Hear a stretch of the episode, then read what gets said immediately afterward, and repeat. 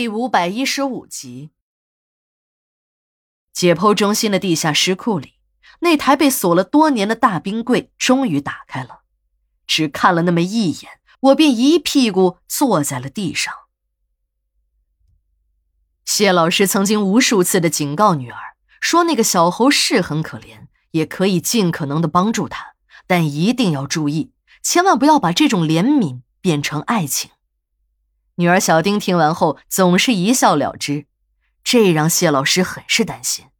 女儿这样的往小猴那儿跑，早晚都会生出事端的。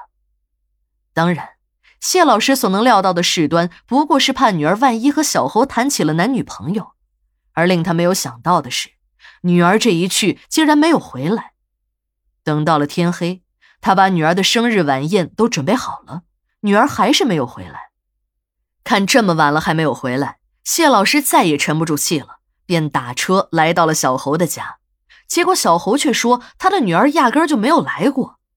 谢老师虽然认为小猴有一些性格古怪，但以他对小猴的了解，这个孩子是不会说谎的。谢老师离开小猴的家后，便发动了朋友、同事四处寻找。几天过去了，还是没有女儿的消息。最后，谢老师选择了报案。负责失踪人口案的牛警官接待了他。谢老师对牛警官说：“自己虽然没有证据，但作为一个母亲，他有一种预感，女儿的失踪一定和小猴有关。”牛警官也感觉小猴这个人怪怪的，就带着两个同事到了小猴的商店。刚准备了解一下情况时，便被赶来视察的一个大领导堵了个正着。在那个时候。这破坏市里树立的典型的罪名可不小，还好牛警官只是想询问一下，没有采取什么动作。即使是这样，领导也大为光火，认为牛警官这样的人政治思想不过硬，和市里的步调不一致，得下去好好锻炼一下。领导一句“这个同事需要到下面锻炼一下”，下面的人便理解成了这个人不合领导的口味，一定要整下去。到了下面后，下面的领导认为这个人是个被打入冷宫的家伙，什么提升啊、晋级，通通都没他什么事儿了。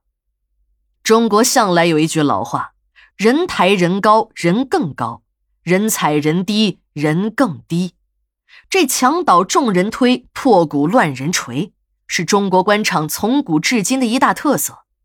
人在位的时候，你好我好大家好；这人一走，茶变凉。以前说你好的人，也会看准了机会落井下石，往死里整你。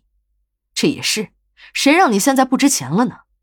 既然这小葱都烂价到了五分钱，谁都可以放心的拿他几把。天天喊着唯才是举的各级领导心中都有另外的一个小九九：用人有才、有能力只是一方面，最重要的是要对自己的口味才行。牛警官的境遇正是如此。一个工作能力强、业务素质高的有为警察，就这样成了一个有问题的精神病。牛警官下去后，这个案子就变成了一个死案，再也没有人查了。也许牛警官只是一时的不得志、精神抑郁而已，并不是真的得了精神病。可这丢了女儿的谢老师，却是真的有点想女儿想疯了。由于谢老师的频繁上访，给市里造成了很坏的影响。于是市里出了一个高招，以扰乱社会秩序为由，把谢老师拖去劳教了。劳教一年出来以后，谢老师继续上访。这下市里对付他这个钉子户有了更好的办法。你不是不老实吗？干脆说你有精神病，送精神病院吧。就这样，谢老师享受起了全套的公费医疗，在市里的精神病院一住就是多年。出来后。是不再上访了，但由于长时间大量服用镇静药物，过早的得上了老年痴呆。别说女儿了，连他自己是谁也不知道了。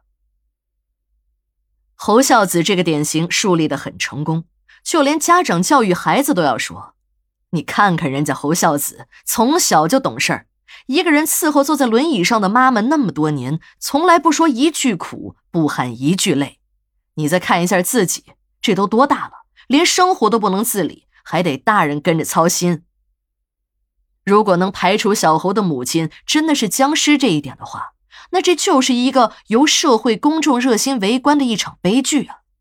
小猴就是整个事件的导演兼主演。